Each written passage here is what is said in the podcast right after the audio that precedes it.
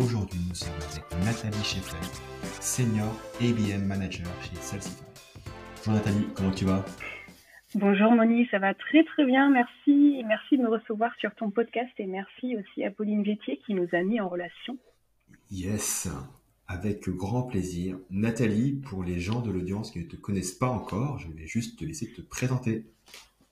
Alors oui, donc j'ai un background e-marketing et e-commerce avec des expériences B2C et B2B, toujours dans un contexte international. Et depuis le début de l'année, je travaille chez Salsify, anciennement Alchemix, euh, bien connu des distributeurs euh, dans l'alimentaire, notamment.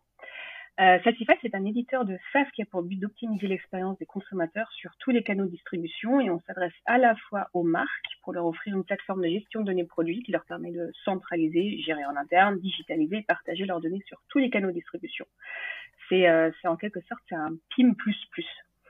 Euh, on s'adresse aussi aux distributeurs pour collecter toute l'information produit de leurs fournisseurs en collaboration et tout au long du cycle de vie du produit.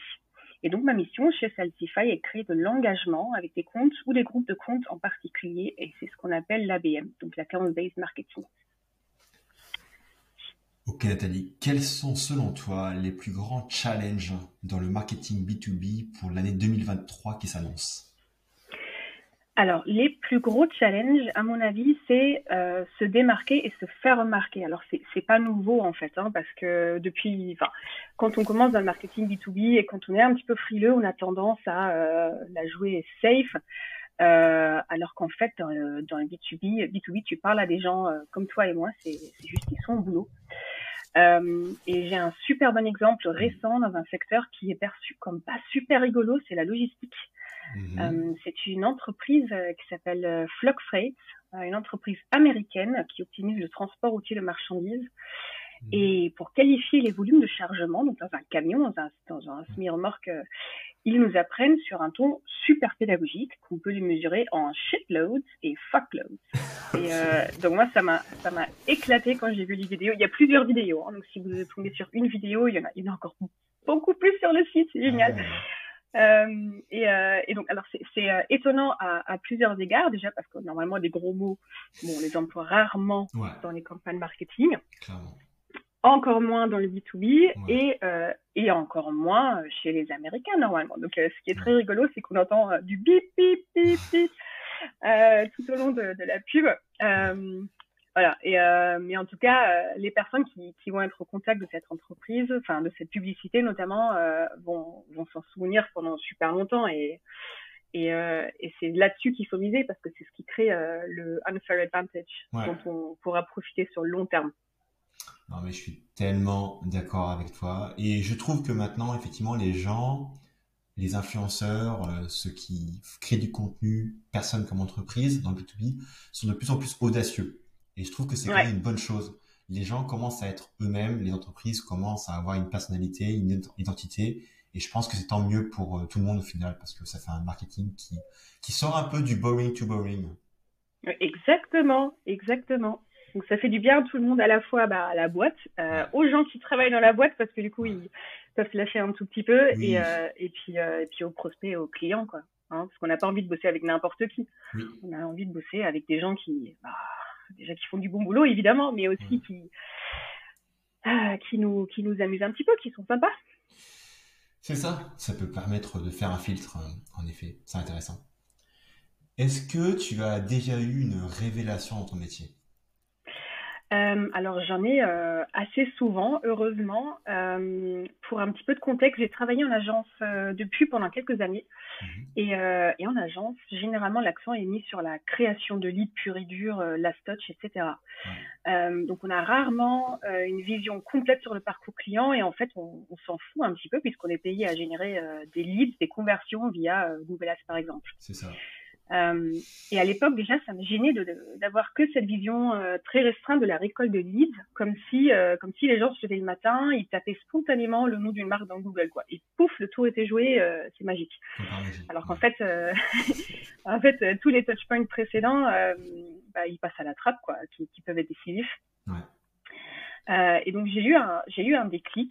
Euh, et là vraiment je me suis dit dans ma tête euh, I'm not crazy. Euh, c'est c'est quand j'ai entendu euh, un certain Chris Walker qui est qui est très connu dans le monde du, du B2B expliquer très clairement la différence entre la génération de la demande, donc la euh, qui vise à éduquer et à influencer les, prospects et le marché, et la captation de cette demande, qui peut se faire euh, via Google Ads par exemple, ou via aussi tout bonnement le formulaire de votre site. Ouais. Et, euh, et, en fait, selon lui, et, donc j'ai adopté, euh, je suis vraiment disciple de cette euh, de cette philosophie. Euh, L'idée, c'est c'est pas de faire rentrer plein de leads à tout prix qui seraient de, de faible qualité, mais euh, des, de faire rentrer des leads qui correspondent à un ICP précis parce qu'on on sait qu'on répond à leurs problématiques. Euh, et nous, c'est des personnes qui ont envie de se renseigner sur notre activité parce qu'on sait comment leur parler. Et c'est des gens qu'on va cibler via des canaux pertinents parce qu'on sait où ils passent du temps et où ils échangent entre pairs. Hmm. Et, euh, et, donc mon métier, l'ABM, c'est euh, c'est un peu le Discovery Channel euh, du marketing B2B parce que ça ah. mêle ça mêle ouais c'est la, la punchline hein, ouais, on va la garder ça mêle ça mêle un petit peu de sociaux, un petit peu de recherche, enfin ça mêle un petit peu de tout dans tout ce qui est précieux pour pour le marketing B2B. Et, euh, et, donc pour revenir à la question initiale, euh, plutôt que de partir sur les canaux classiques de lead gen, ça vaut le coup de faire un peu de recherche et de poser la question à ses clients, à ses prospects, euh, de savoir comment ils nous ont connus et qu'est-ce qui a donné l'impulsion de nous contacter. Tellement. Voilà, parce qu'ensuite ça va, ça va créer davantage. En fait, avec toutes ces informations, ça nous permettra de créer davantage de demandes basées sur les informations récoltées de première main et non pas des informations qu'on va chercher euh, dans des outils euh, type Salesforce, euh, HubSpot et compagnie et qui sont bah, souvent erronés, quoi, parce que selon ces outils-là, tout vient du SEO ou du SIA, en, gros. voilà. Ouais, donc c'est ça. franchement, moi, je, suis, je suis complètement d'accord avec ton développement. Ça fait un moment que je suis Chris Walker et que j'ai beaucoup absorbé sa philosophie, sa méthodologie dans mes propres façons de faire. Et clairement, ouais, il y a. J'ai l'impression qu'en France, on, on fait du marketing comme en 2010, on est coincé en 2010. Donc euh, voilà, moi, moi je suis toujours, hein, toujours sur LinkedIn, hein, je les vois les pubs là, euh, bonjour, euh, vas-y laisse tes coordonnées, ouais. télécharge notre livre blanc, ça va, tu vas voir, ça va être génial. du coup, bah évidemment, bah, personne ne le fait quoi, parce que les gens savent très bien ce qui va ouais. Bah oui, bah oui, les gens savent très bien qu'ensuite tu vas les appeler et qu'en fait ils sont pas prêts. Ouais, mais ce qui est trop marrant, c'est que quand j'ai commencé le marketing il y avait 7 ans et que je voyais en fait, je voyais ça je voyais, oui, voilà, faut, faut harponner les gens avec un livre blanc, et puis après les, les notes. J'ai dit, mais c'est bizarre quand même cette façon. Ouais, bah en fait, tu, tu te rends vite compte aussi au bout de, de quel, enfin vite, au bout de quelques années que il y a, y a un truc qui coince quoi. Enfin, mais bon, ça. Après, je dis pas que je dis pas que, que capturer des leads c'est inutile, mais enfin j'y mm. reviendrai. Euh, euh, peut-être plus tard, mais, euh, mais en tout cas pas, euh, pas comme ça, avec un gros filet de pêche. Enfin, c'est un petit peu. Oui, c'est ça. Capturer des leads qui aujourd'hui ont un besoin, veulent acheter, etc. Oui, mais capturer des infos de contact à tout prix, bah non, ça sera pas en ouais. quoi. Ouais, ouais, ouais. on est d'accord sur ça. Quel est selon toi le lien entre l'ABM et la Demand Gen Alors, concrètement, euh, il arrive, ça arrive au meilleur, hein, que, que, les comptes qu'on qu va absolument craquer ne répondent pas aux campagnes classiques euh, dont, on, dont, on, vient de parler. Euh, donc on a identifié les, les, les, décisionnaires, on a identifié euh, les champions, mais par contre on n'arrive pas à les rencontrer au salon, ils viennent pas aux événements, et, et, bref, on n'arrive pas à engager la conversation avec eux. Hmm. Super frustrant. Ouais. Euh, et euh, pour moi, c'est un signe que soit c'est pas le bon timing, euh, soit ils sont très maqués avec tes concurrents, ça c'est mhm. embêtant, mais voilà, ça, ça, arrive. Soit ils n'ont pas encore compris euh, les bénéfices concrets qu'on peut leur apporter. Donc il n'y a, a, pas encore eu assez euh, d'éducation, d'évangélisation de fait. Et, et dans les trois cas, si on est convaincu que ce compte-là peut un jour devenir client, euh, bah, il faut persévérer, persévérer, parce que notre temps viendra. Ouais. Euh, et d'ici là, il faut faire en sorte de rester euh, top of mind, de répéter notre message encore et encore, de plusieurs manières différentes, via plusieurs canaux différents, mmh. Euh, jusqu'à ce qu'il soit entendu et, et compris sans bien sûr tomber dans le harcèlement parce qu'on n'a pas, on n'a pas envie de, non plus de, de se mettre des gens à taux. euh, et, et, sans, euh, sans y aller avec ses gros sabots euh, en, en, en, essayant de vendre tout de suite. Mm, mm. Euh, parce qu'on veut dans un premier temps gagner la, confiance et aussi gagner la sympathie. Et puis on, on va rarement euh, réussir à vendre à quelqu'un qui qui peut plus nous blairer parce qu'on on l'a trop embêté quoi. Mm. Euh, voilà donc il faut faut faire en sorte qu'il qu'il ait envie de faire un pas vers nous. et donc l'idée est de tisser sa toile et de les faire venir à nous, sachant que alors là un petit peu de stats 85% euh, des décisions d'achat sont influencées par des pairs. Donc les gens vont se renseigner autour d'eux euh, sur, bah, sur leurs problèmes, sur les solutions que d'autres y ont trouvées. Mhm. Mais c'est aussi intéressant de savoir que dans 60% des cas, alors ça c'est toujours environ, les deals se font avec l'entreprise qui nous approche en premier. Ah. Euh, donc c'est pas genre pouf je t'ai envoyé un mail il y a deux ans donc maintenant on va faire affaire hmm. ça marche pas comme ça mais euh, mais voilà il faut euh, il faut être Ouais, il faut, être le premier à, arriver avec une approche vraiment pertinente euh, hmm. pour, euh, pour, le, pour le prospect et l'entreprise en question. Très intéressant. Juste, juste pour faire une, une, une petite pause pour apporter des explications euh, par rapport à l'ABM et la Diamond Gen. La, ouais. Diamond, Gen, c'est plus une approche un peu plus massive dans laquelle tu vas adresser quasiment tout ton marché et faire une évangélisation massive via la distribution efficiente de tes contenus de qualité. Et à partir de tout ça, bah, tu vas générer de la demande dans ton marché. Alors que l'ABM, c'est plus du, euh, du, sniping dans lequel essentiellement tu vas vraiment lister les comptes extrêmement stratégiques, mais aussi qui fit parfaitement à ta proposition de valeur. Donc tu vas te dire, ces gens sont hyper stratégiques, ils sont super intéressants pour nous et on sera intéressant pour eux, mais ils s'en rendent pas compte. Donc mm. on va vraiment aller les choper de manière plus euh, proactive. Donc c'est un peu ça la différence entre les deux. Évidemment, c'est complémentaire. C'est pas l'un contre l'autre. Tout à fait complémentaire, ouais, parce que on, ça peut arriver qu'on n'a pas défini proprement notre thème et qu'en fait on, on, a loupé un compte qui, qui peut être super intéressant. Mais, euh, mais oui, les deux sont tout à fait complémentaires, ouais. Ouais. Mm, mm. Euh, et donc, justement, euh, puisque les deux sont complémentaires, c'est, c'est pas des vases, c'est pas des silos. Hein, Il faut, il faut justement donner à nos prospects l'occasion de, de parler de nous, et de parler de nous autour d'eux. Euh, et donc ça, ça passe justement par euh, le partage de contenu euh, aussi largement que possible. Euh, alors non seulement au sein de nos comptes ABM, mais de manière générale.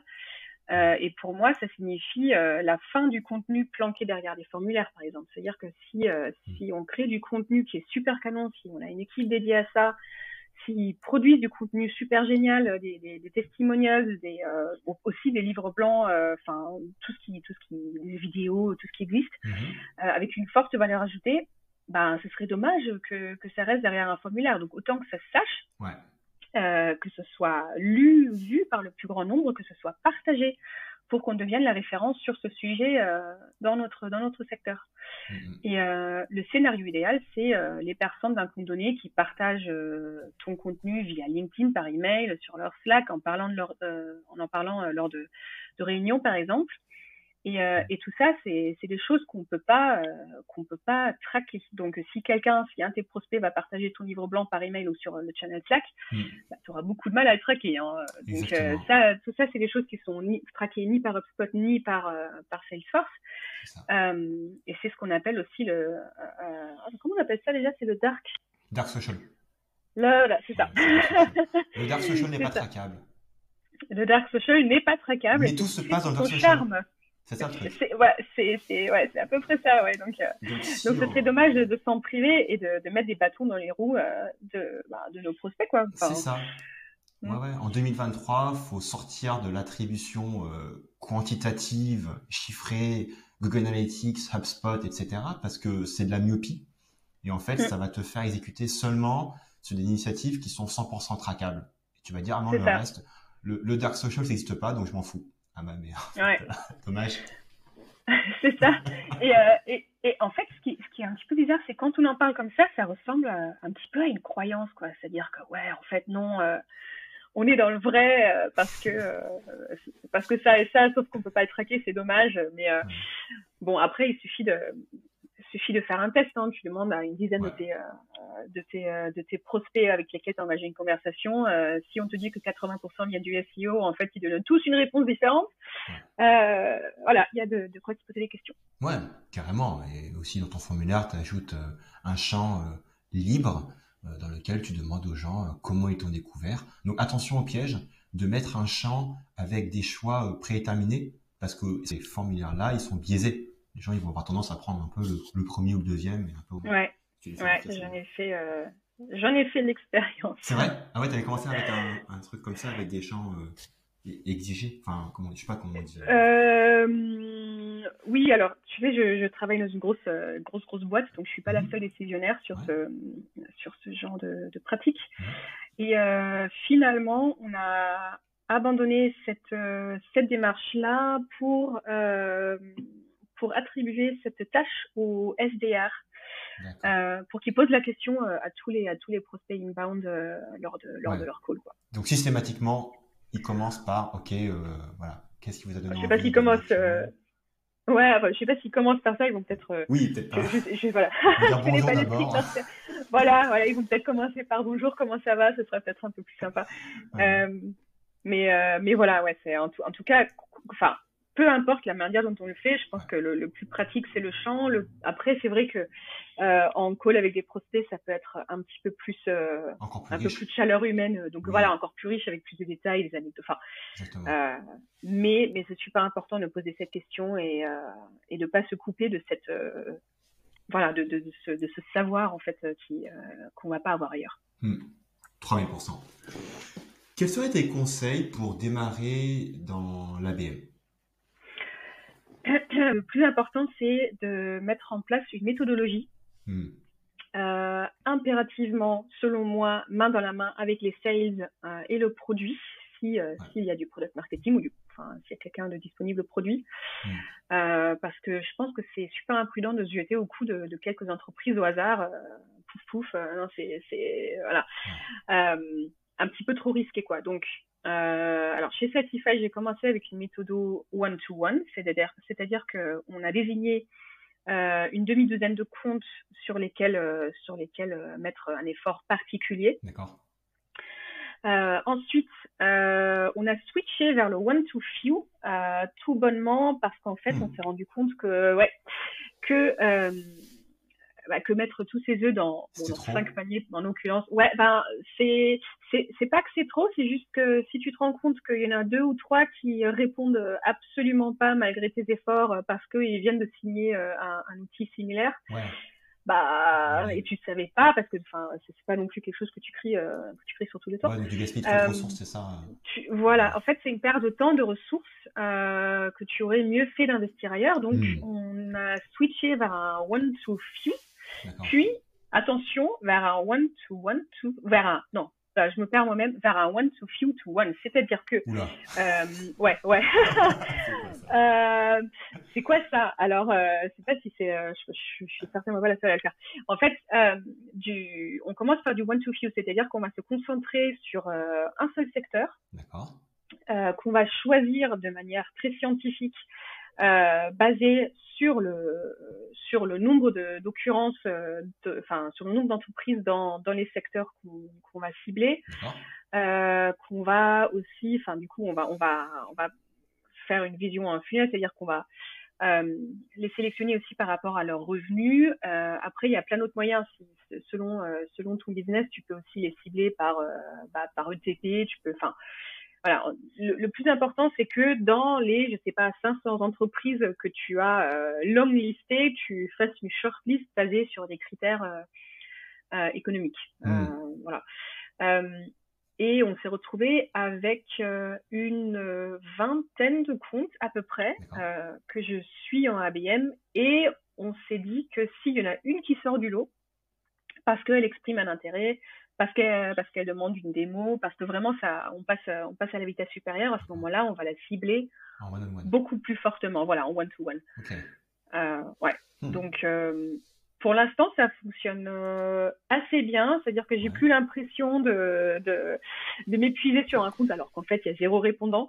Euh, voilà. Et en plus, euh, c'est assez intéressant parce que ça me permet à moi de me, de me spécialiser, euh, de vraiment faire un focus sur un secteur et, et dès qu'il y a une entreprise qui, qui, qui, sort du lot dans ce secteur donné, j'ai plus de connaissances aussi par rapport à la concurrence, par rapport voilà, aux façons de faire du secteur. et juste pour faire une pause, donc, d'après ce que je crois savoir sur la BM, one to few, essentiellement, tu vas avoir un message par vertical où tu ouais, tu vas pas forcément avoir des contenus spécifiques pour chaque compte, c'est ça? Alors que one to one, là vraiment, tu vas hyper spécifier, enfin, plutôt personnaliser ton contenu et par rapport à c'est ça. ça? C'est ça. Et, euh, et, en fait, dans le, dans le one-to-one, alors moi, je, je m'éclate là-dedans parce que tu, tu peux vraiment euh, faire parler toute ta créativité. Uh-huh. euh, et euh, j'ai un exemple de campagne concret avec un ah, distributeur spécialisé. Ouais, ouais. Euh, donc distributeur parce qu'on parle beaucoup distributeur, donc un distributeur spécialisé. et ils ont une, plus ou moins une mascotte. donc ce que j'ai commencé par faire, c'est de voir un petit peu comment ils communiquent en interne. Chez eux, comment ils communiquent euh, sur les réseaux sociaux, comment ils communiquent sur le, bah, au grand public euh, via euh, des pubs télé, via la, du print. et avec tout ça, en fait, j'ai commencé à créer des, enfin, j'ai créé des publicités qui leur sont dédiées sur leur, sur les publicités LinkedIn, je précise, sur lesquelles on, on, détourne leur mascotte, on détourne leur slogan, et puis j'ai créé une landing page qui leur est dédiée également avec des ressources sur mesure. euh, évidemment pas à gaieté, euh, et euh, qui, qui, qui, répondent à leurs problématiques du moment, problématiques que j'ai identifiées suite à la création d'un plan de compte. voilà, avec toute leur actualité, les dirigeants, hmm. les dernières campagnes pub, enfin tout, tout, ce qui peut être intéressant en fait et important de savoir si, si on les approche.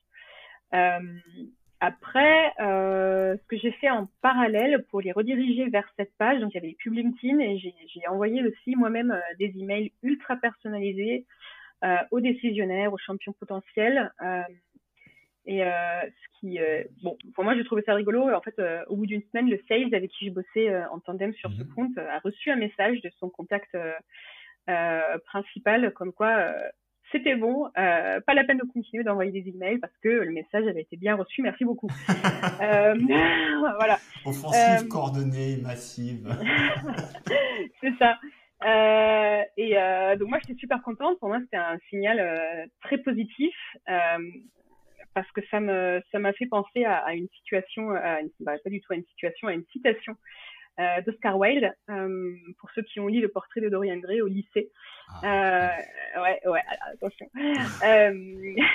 et cette citation, cette citation, décidément, elle dit il n'y a qu'une chose au monde qui soit pire que d'être l'objet de toutes les conversations, c'est de n'être l'objet d'aucune. Donc en VO, ça donne There is only one thing worse than being talked about, and that is not being talked about. Et, ah. et ça, ça, je, enfin, pour moi, il faut l'éviter à tout prix euh, enfin le, le, fait de d'être l'objet d'aucune conversation parce mm, que, mm, parce mm. du coup on n'est pas visible, on n'existe pas. Euh, ça c'est un peu dommage. Et euh, pour moi c'est ce, vraiment ce sur-mesure qui, qui est hyper important pour des, pour créer ce déclic et l'intérêt pour ta boîte quoi, ouais. pour les services que tu proposes. Non mais je crois que c'était Eric Seclé qui me disait dans un épisode de podcast précédent que ce qui tue beaucoup de boîtes c'est l'indifférence. C'est, tout le monde s'en fout de ce que vous faites, euh, de vos messages euh, qui sont comme tous les autres, de vos produits qui ressemblent à tous les autres, etc. C'est tellement triste. euh, complètement. attends, franchement, euh, merci beaucoup d'avoir partagé euh, cet exemple. Donc ça, c'était un exemple de, de one-to-one. Est-ce que tu as des, des, exemples d'implémentation de campagne one-to-few? Euh, alors one to few, euh, bah, c'est euh, c'est à peu près le même euh, la même manière de faire. Euh, avec des landing pages qui seront dédiées au secteur en fonction de la typologie du prospect. Donc, est-ce que c'est un distributeur, est-ce que c'est une marque? Mmh. Avec des campagnes LinkedIn, pareil, qui, qui vont parler avec le vocabulaire de ce secteur à des prospects de ce secteur-là. Mmh. Euh, et, euh, et puis, ce que je suis en train d'organiser aussi, c'est une, une rencontre euh, en décembre en invitant bah, tout, toutes les personnes qui soient décisionnaires, qui, soient, qui ont un profil utilisateur de notre solution à un hmm. petit déjeuner. Euh, pour échanger entre eux. Donc il n'y a pas de il a pas de visée il n'y a pas de visée commerciale. moi, ce qui m'importe, c'est que il y ait du monde qui se rencontre, euh, du monde d'un secteur donné, qui discute de leurs problématiques. Parce que non seulement on aura évidemment l'occasion de leur parler en direct, mais, et euh, c'est aussi important, on aura des témoignages directs, du, vraiment du, du, témoignage à la source de, de notre ICP. Et, et, ça, c'est hyper précieux en fait. Ouais, en fait, c'est la création d'une communauté où vous, fédérez les prospects clients c'est génial parce qu'ils peuvent se parler et, et c'est là, c'est là la social proof au final. Ouais, exactement. Donc, euh, donc on va voir, euh, on va voir ce que ça donne. Ce sera la première fois qu'on organise ça, mais euh, mais ouais, moi je suis je suis, je suis pressée. Lead on continue ou on arrête? Alors, la lead gen, on n'arrête pas, on continue. en fait, il faut pas diaboliser des leads. Hein. Enfin, faut, faut pas diaboliser la lead gen en disant ouais la lead gen c'est nul parce que la demand gen c'est beaucoup mieux. En fait, il faut que les les gens qui, s'intéressent à ta boîte, il faut, bien qu'ils arrivent quelque part. Hein, euh, voilà. Euh, que ce soit via ton formulaire, via, euh, via une rencontre directe.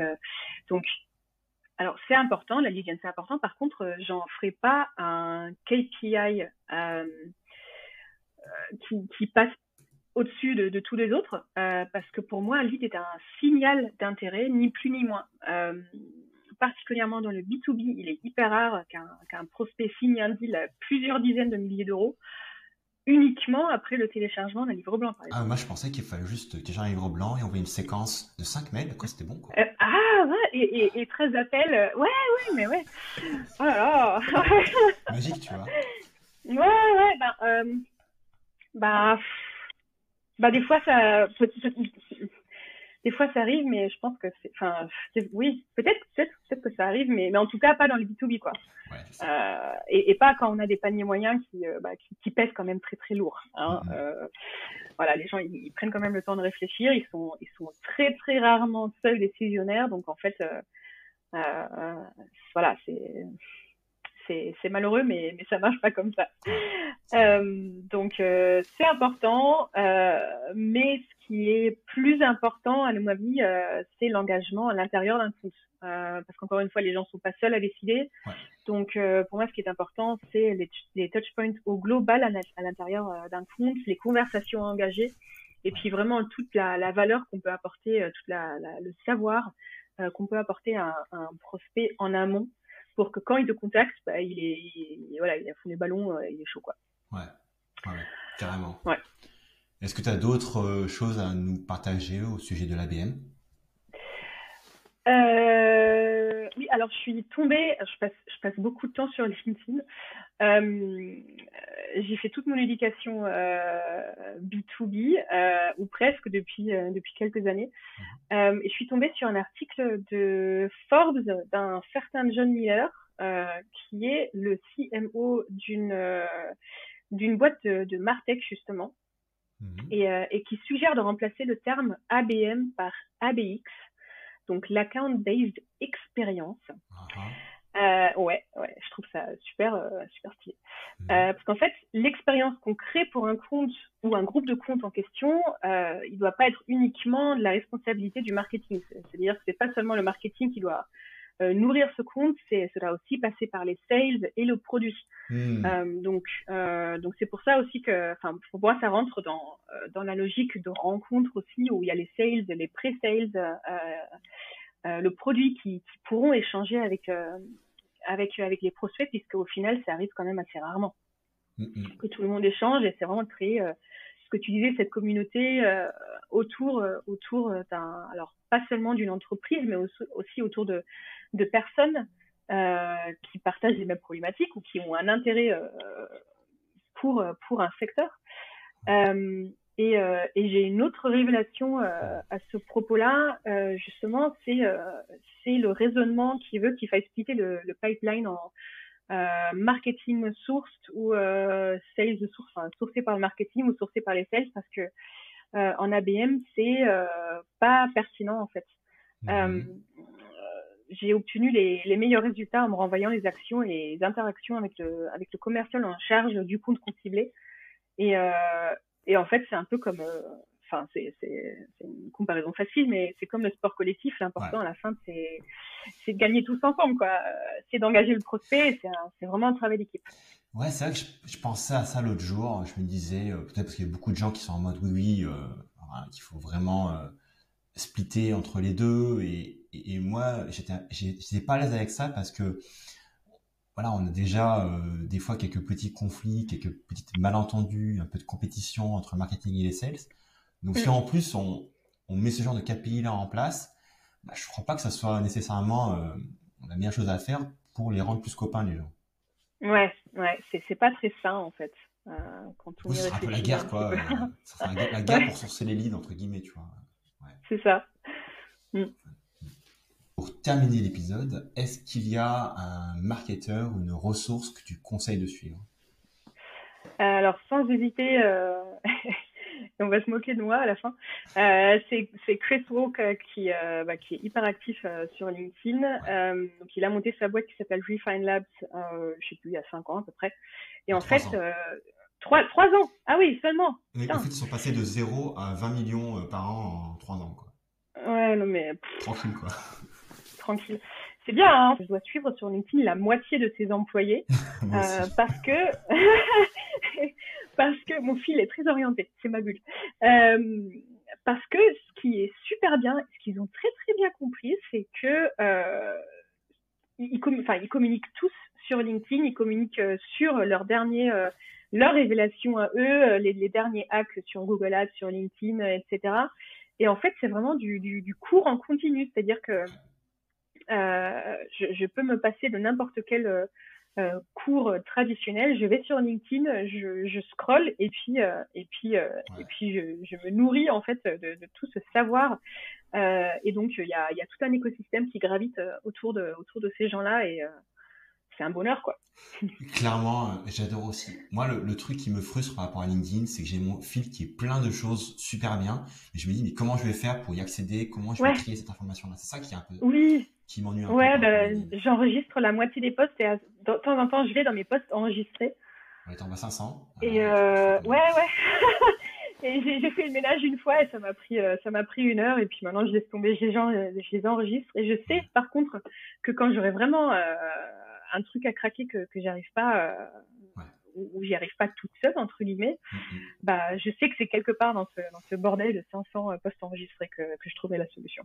Clairement, euh, au-delà de LinkedIn, il y a aussi des communautés Slack. Moi, je suis dans plusieurs euh, communautés Slack euh, avec des top marketeurs de ouf qui partagent des trucs vraiment un peu de l'espace. Et du coup, mais avec ça, mais tu as une quantité, as une fréquence, une quantité d'informations que tu peux acquérir, mais tous les jours avoir tes questions répondues tout de suite. Enfin voilà, je trouve ça juste. Euh, ouais, mais c'est de la formation continue. Euh...